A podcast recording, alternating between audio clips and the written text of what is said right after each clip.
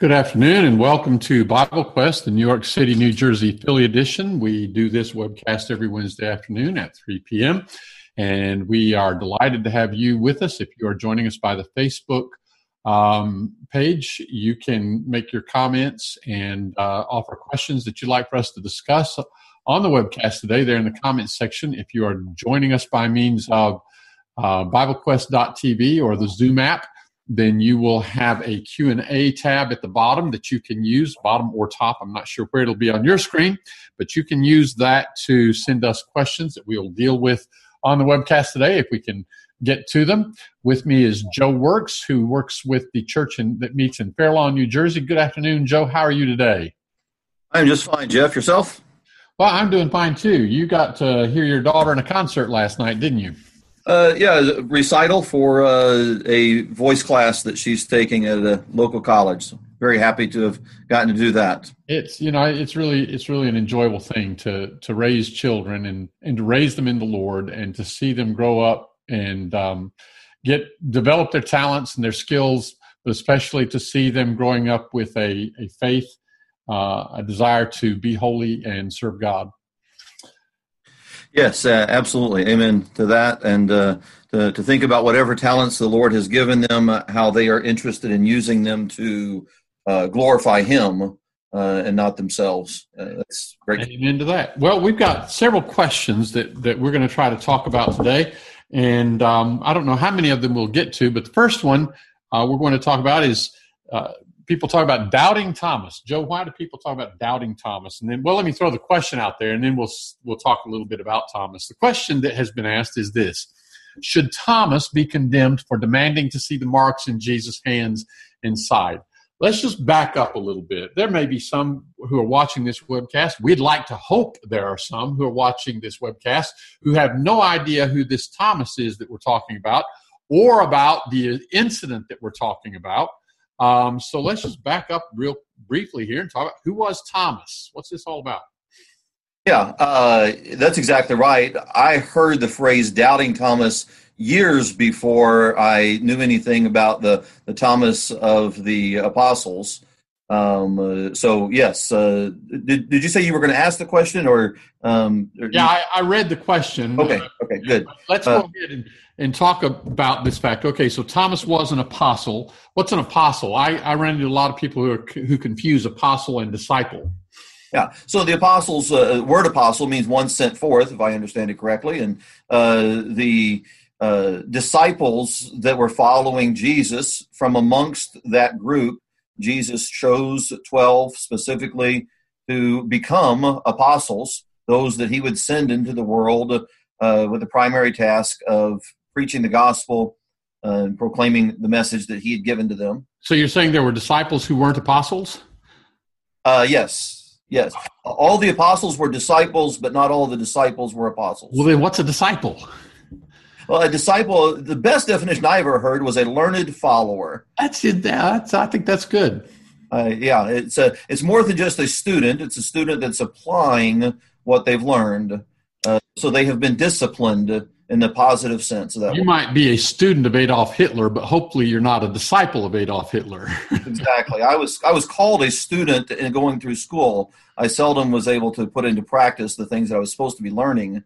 So with the scriptures, though, we want to not only know what they say, but put them into practice. We we have a lot of situations, really, when you think about it, we use the word disciple today, you might be a disciple of a particular football coach. Maybe you coached under him as a defensive coordinator or something, and you learned from him, and then you've gone on to become a defensive or a head coach yourself, something like that.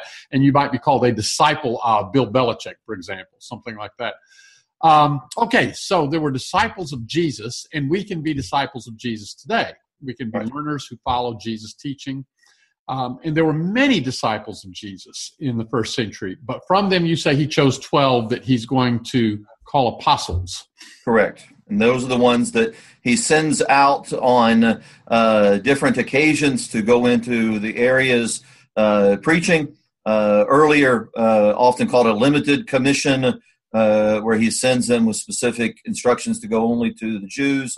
And then after his resurrection, he sends them to go into all the world. I don't I don't want to be presumptuous here, and and you may not think of Thomas the same way I do, but are you familiar with the Winnie the Pooh character Eeyore? Yes.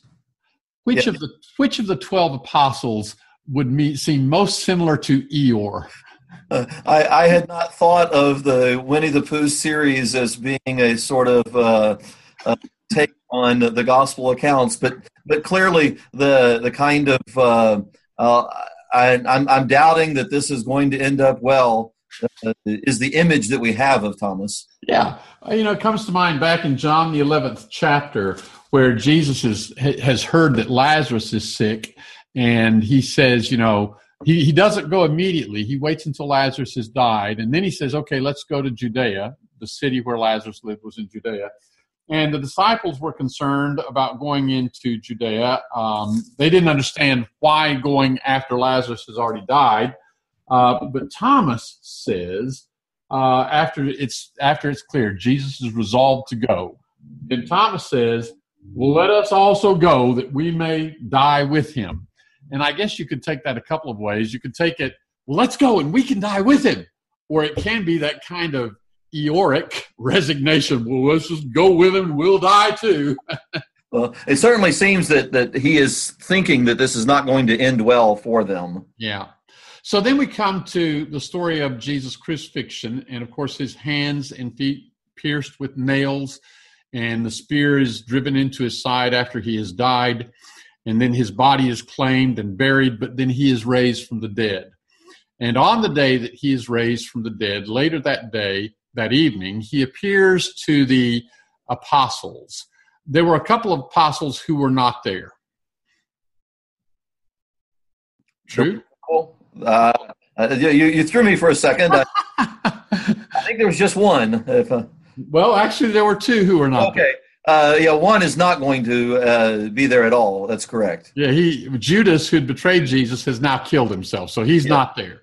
Right, right. The other one who's still alive and is not there is Thomas himself. All right, so let's read the account. This is over in John the twentieth chapter, and it, and the question that we're getting at here is Thomas is going to express his doubt, and the question is, uh, is is that um, well, I've forgotten exactly how the question is worded. Should Thomas be condemned for demanding to see the marks in Jesus' hands and side?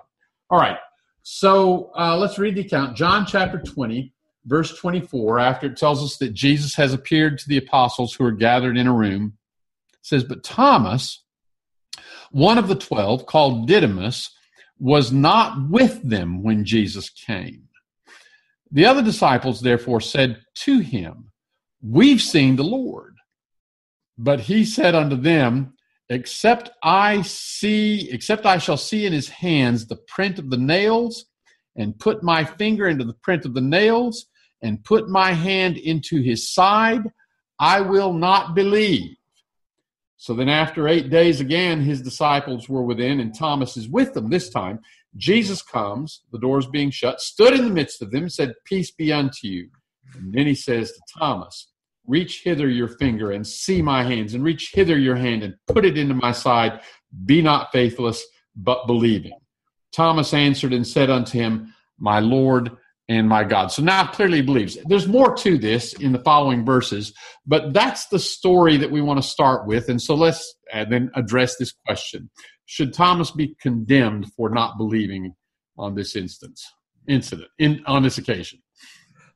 Well, I guess one of the things that I would observe is that whatever we're going to say of Thomas, we would have to say of the other apostles just one week earlier.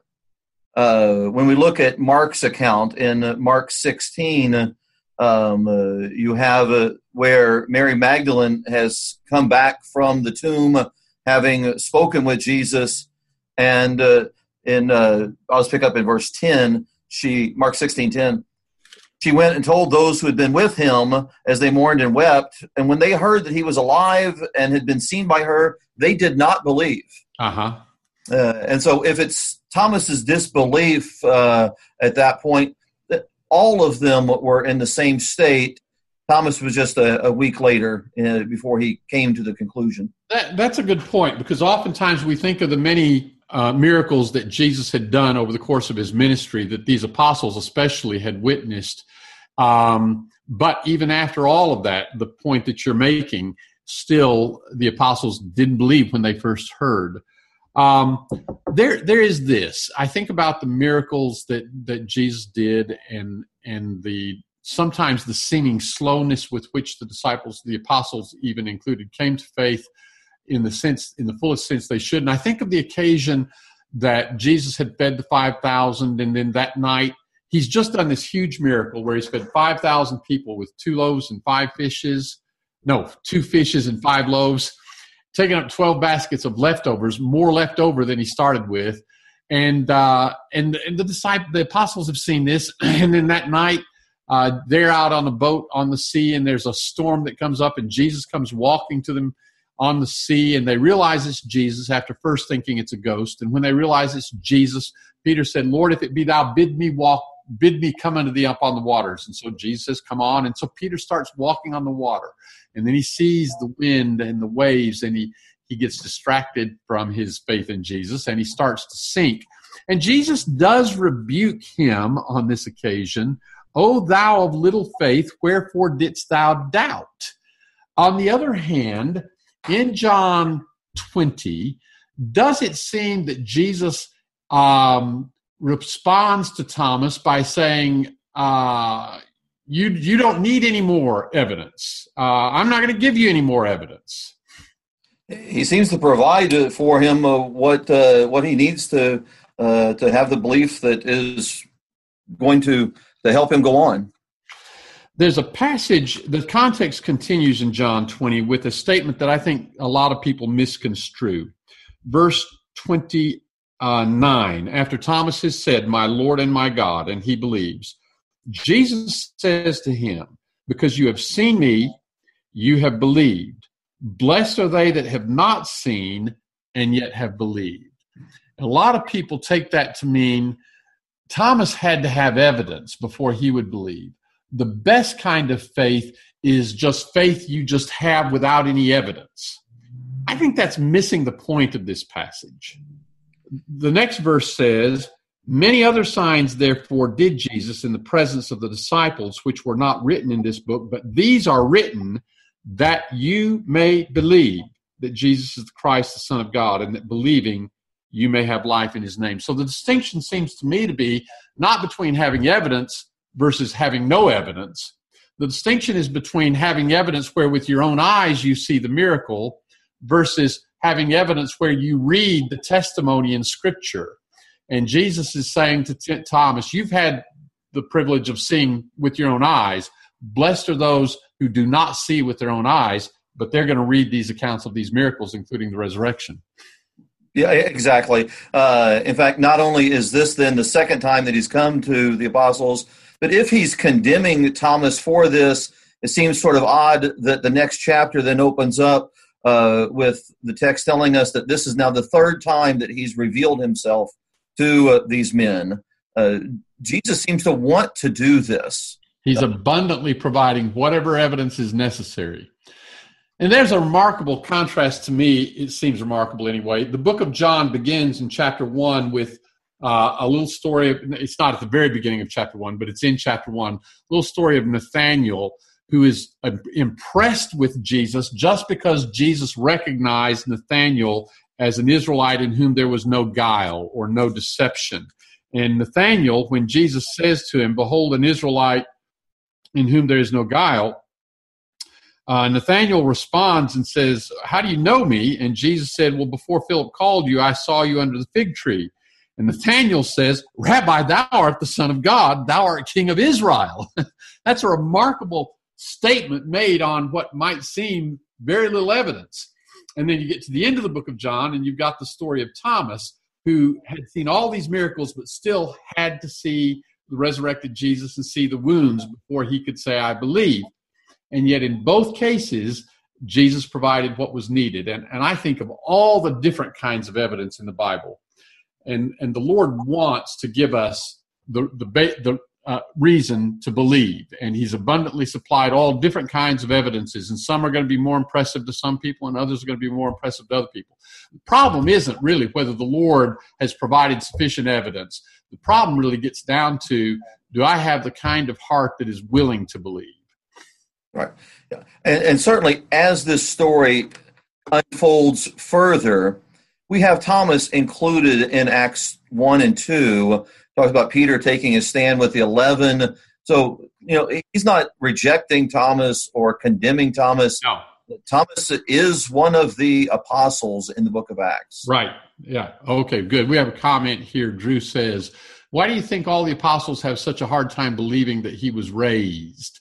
Could it be that reversing death was such a hard concept to and to accept? What do you think? Is is reversing death kind of a hard concept to accept?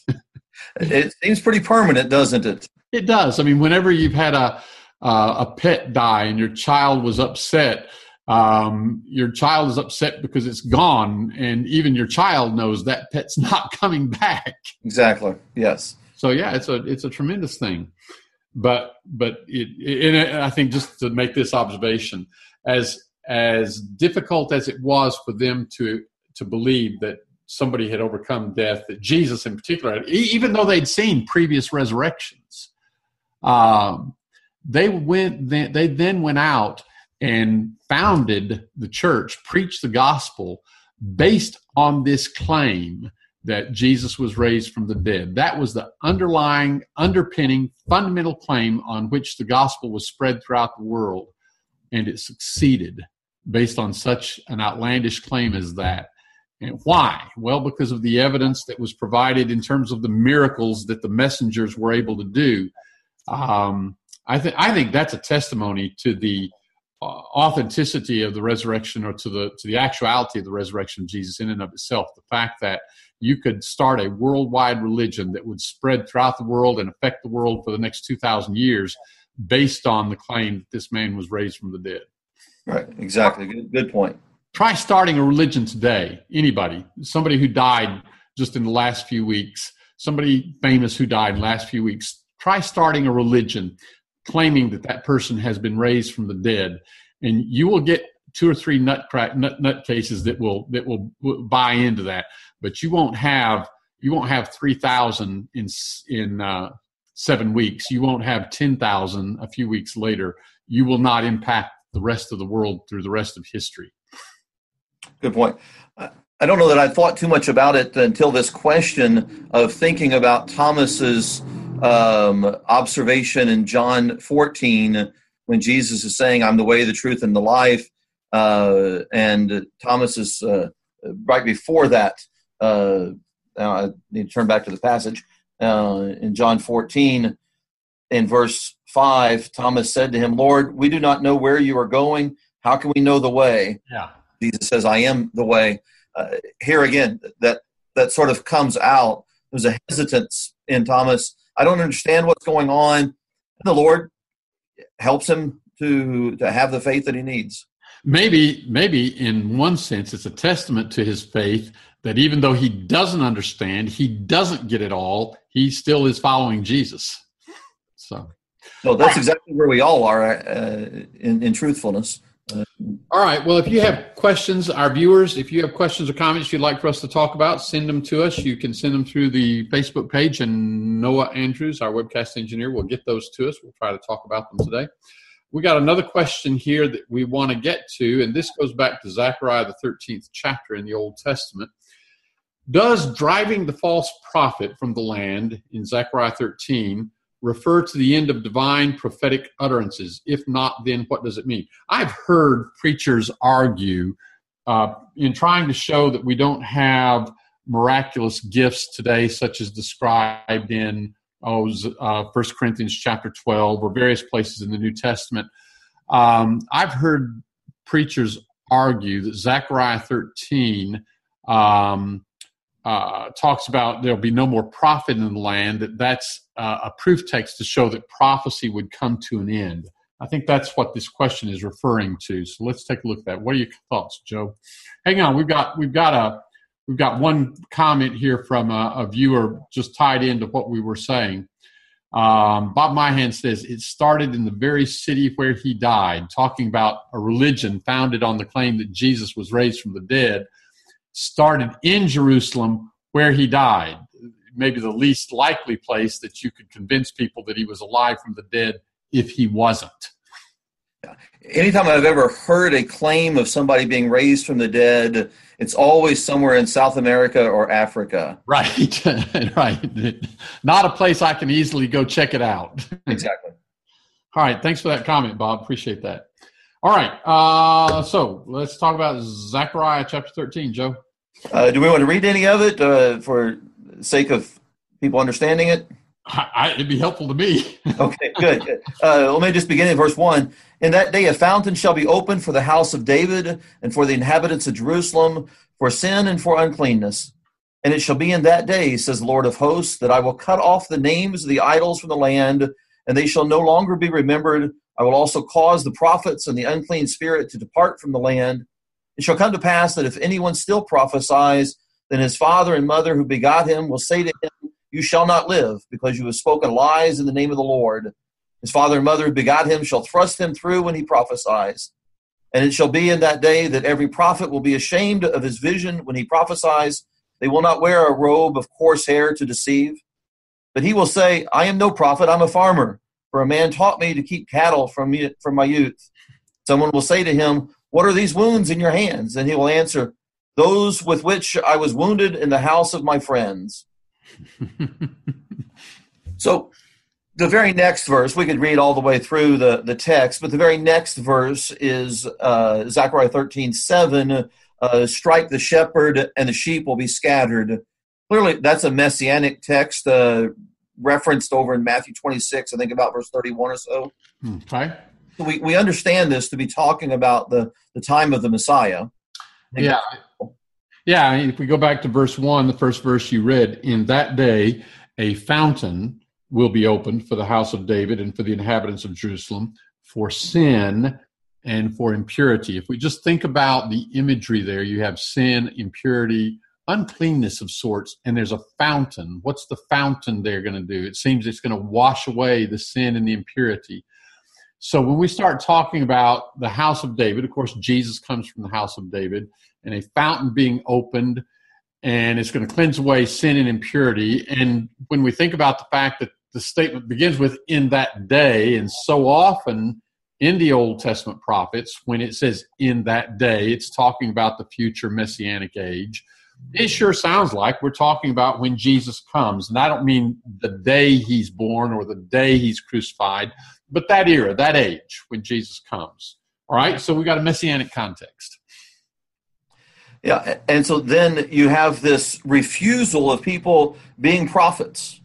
Uh, nobody's going to, to speak out. Um, uh, they're, they don't want to be a part of these, uh, of being viewed as the kind of prophets that they were having in Zechariah's day, I think. He's making a contrast. You've got these people that are coming out claiming all sorts of things, and uh, in the house of David or in, in the Lord's kingdom, you're not going to have uh, those kinds of people raising themselves up. Uh, in fact, they're going to be ashamed of that. Along with two other things unclean spirits and idols. And right. those are both negative things, ungodly things that are not going to characterize the, the house of the Lord, the kingdom of God, the house of David, you could say, uh, in a spiritual sense. Right. So let's go back where it says the land in verse 2. It will come about in that day, declares the Lord of hosts, that I will cut off the nations of the idols from the land, and they will no longer be remembered. And I will also remove the prophets and the unclean spirit from the land. If we're going back to an Old Testament perspective and we think of the land, we have to think of the promised land, the land of Canaan that the Israelites were going to come into. But the Old Testament journey from Egypt out of slavery unto a promised land is a type of the spiritual journey that we see in the New Testament out of slavery to sin and coming to the spiritual habitation God has in mind for his people. In other words, we really can talk about the land as standing for the church, and whether here in this world or here or in eternity in heaven. And, and then there's an Old Testament passage that comes to mind. I'd like to call everybody's attention to it Psalm 37 in verse 11. And Joe, what translation do you have there? I, I generally use the New King James. So let's compare our translations. Psalm 37, verse 11. I'm reading from the New American Standard, and it says, But the humble will inherit the land. And maybe some of our viewers will think, oh, that sounds familiar, but what does the New King James say? The meek shall inherit the earth. So you've got the meek shall inherit the earth, and that sure will ring a bell to some, some people, I would think. That's quoted by Jesus as part of the Beatitudes in Matthew, the fifth chapter. When Jesus says the meek shall inherit the earth, I think he means the same thing as what David meant here in Psalm 37 11 the humble inheriting the land. The word can be translated either earth or land, and context is going to tell you which it is. But in the Israelite mind, the land was the excuse me was the promised land. But the promised land, in a messianic sense, represents the spiritual habitation of God's people. I think that's what Jesus is talking about in Matthew 5 5. He's not saying the meek are going to conquer the globe, he's saying the meek shall inherit God's land. And so, in, in the similar sense, it is in verse 37, in verse 29, when he says, The righteous will inherit the land and dwell in it forever. What does the New King James say in verse 29 of Psalm 37? Uh, 20, let's turn the page. There. Uh, 29 is the righteous shall inherit the land and dwell in it forever. Yeah. So, so the New King James goes from using the English word earth in verse 11 to land in verse 29. So, so then with this idea that the Old Testament promised land physically represents the spiritual habitation of God's people coming in Christ. That's what Zechariah is doing with it. So when he says there'll be no unclean spirits in the land, he's not talking about the physical land of Palestine. He's talking about in the church, in the body of Christ, purified, washed by the blood of Jesus. There'll be no unclean spirit, no idol, no prophet. But the kind of prophet, and you've already kind of set us up to understand this, is the kind of prophet that goes along with an idol and an unclean spirit. It's a false prophet. For example, what did these prophets decide they'd better quit doing that they had apparently been doing in order to deceive people back in Zechariah 13?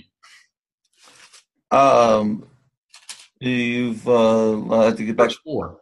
Uh, yeah. Um, so uh, wearing a robe of coarse hair to deceive.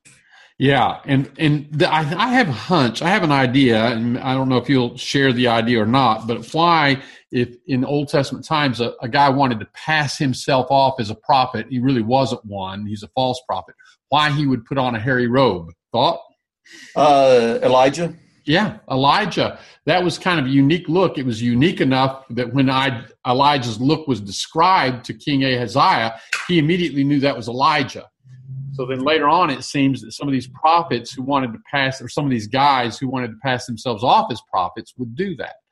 And and so then I'll make one other observation in Zechariah 13, where it says prophets in uh, Zechariah 13 verse 2 the Septuagint, which is the old Greek translation of the Old Testament scriptures, actually says pseudoprophetas or false prophets.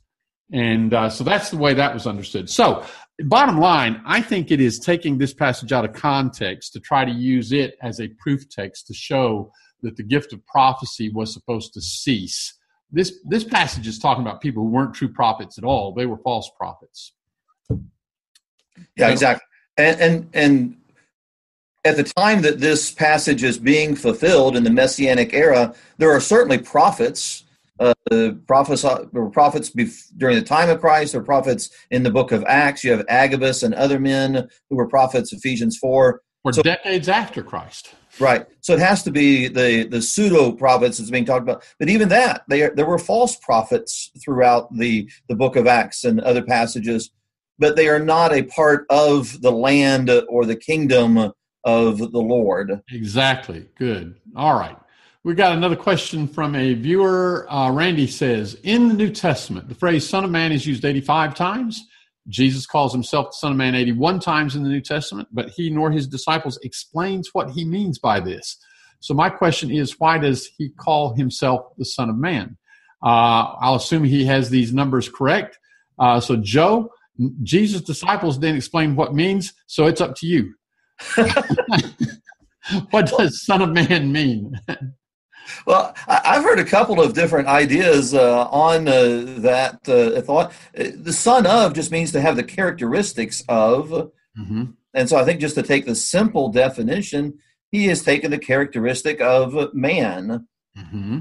Sort of the twist on that is if he were just a man, that would just seem like an unnecessary thing to say.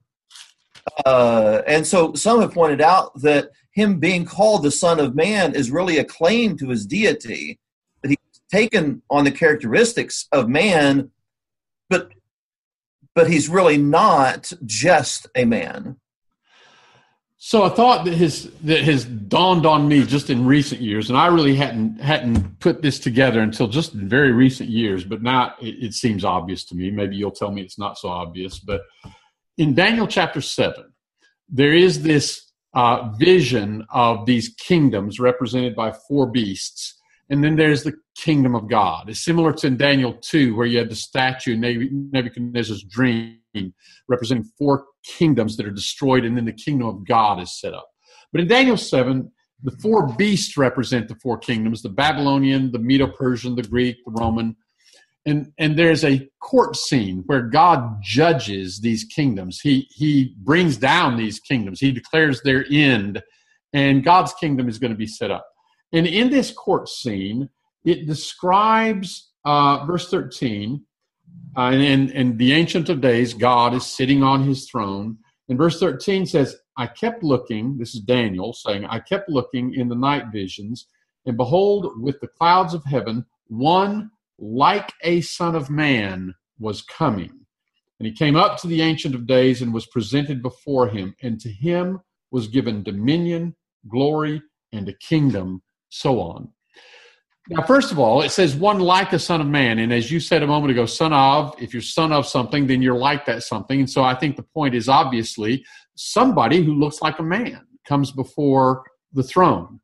But then it says to him is given the kingdom to the Jews who are looking for the kingdom, the Messiah, the King, and later on in the book of Daniel, chapter 9, we're going to see the word Messiah, the Lord's anointed, coming, uh, being used.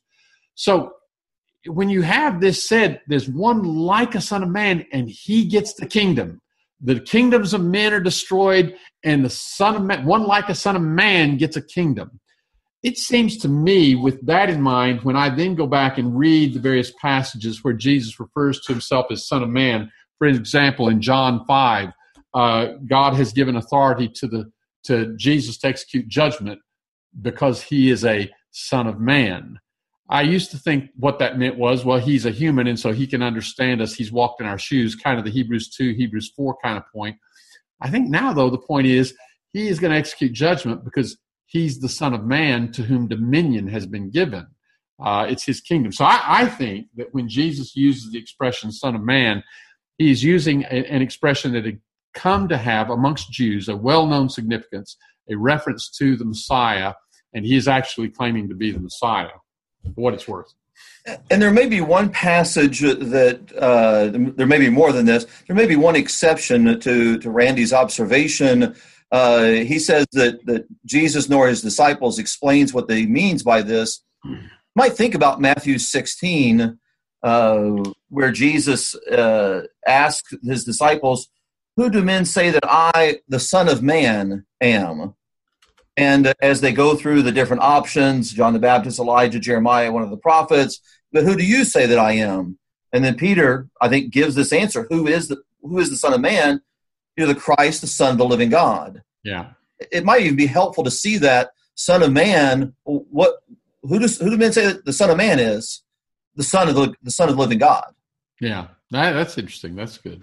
All right. If you have other comments, questions, our viewers, um, please get them to us. We appreciate the the input that we've had so far today. Uh, we got a few minutes left. We ready to get in another one of these questions, Joe? That would be excellent.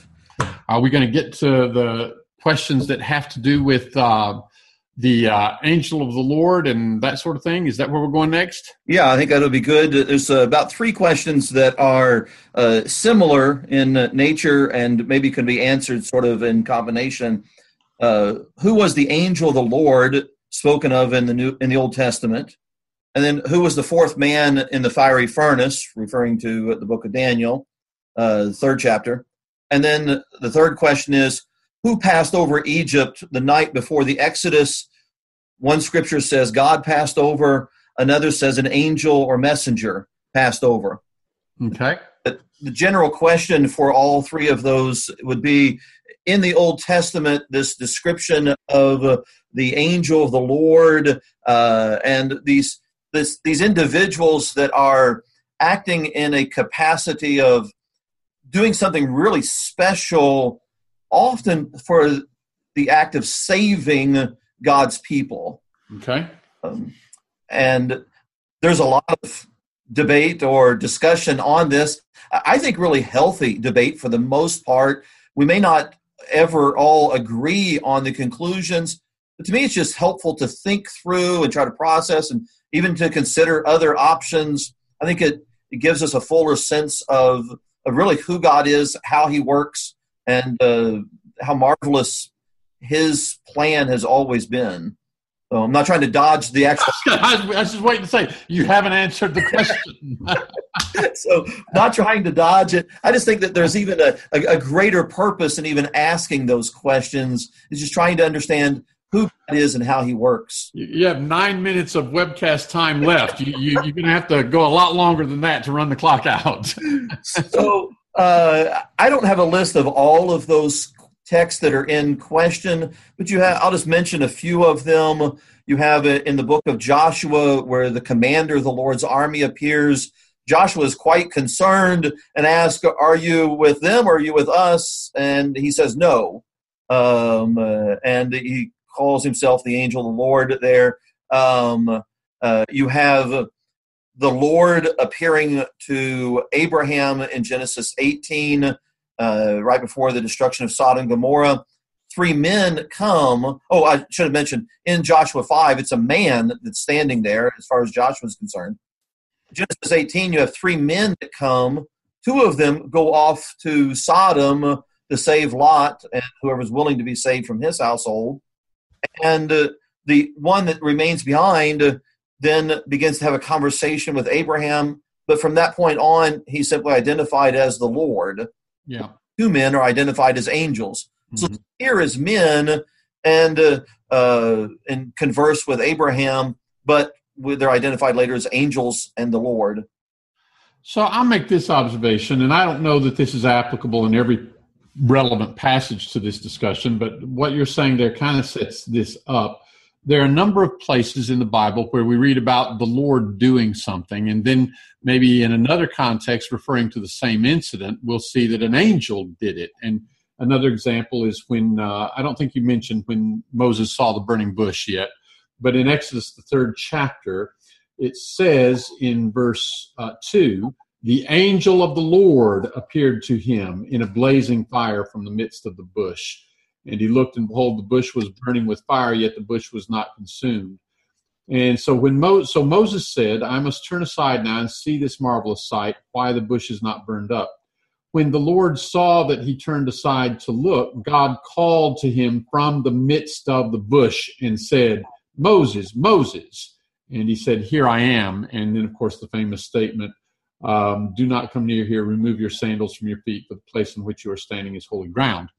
Now, I guess one could suppose that, okay, so there was an angel that appeared in the bush and then God spoke from the bush. However, uh, when we come to the uh, New Testament in Acts, the seventh chapter, in verse 30, in Stephen's speech, he speaks of this incident and says, An angel appeared to him in the wilderness of Mount Sinai in a flame of fire in a bush.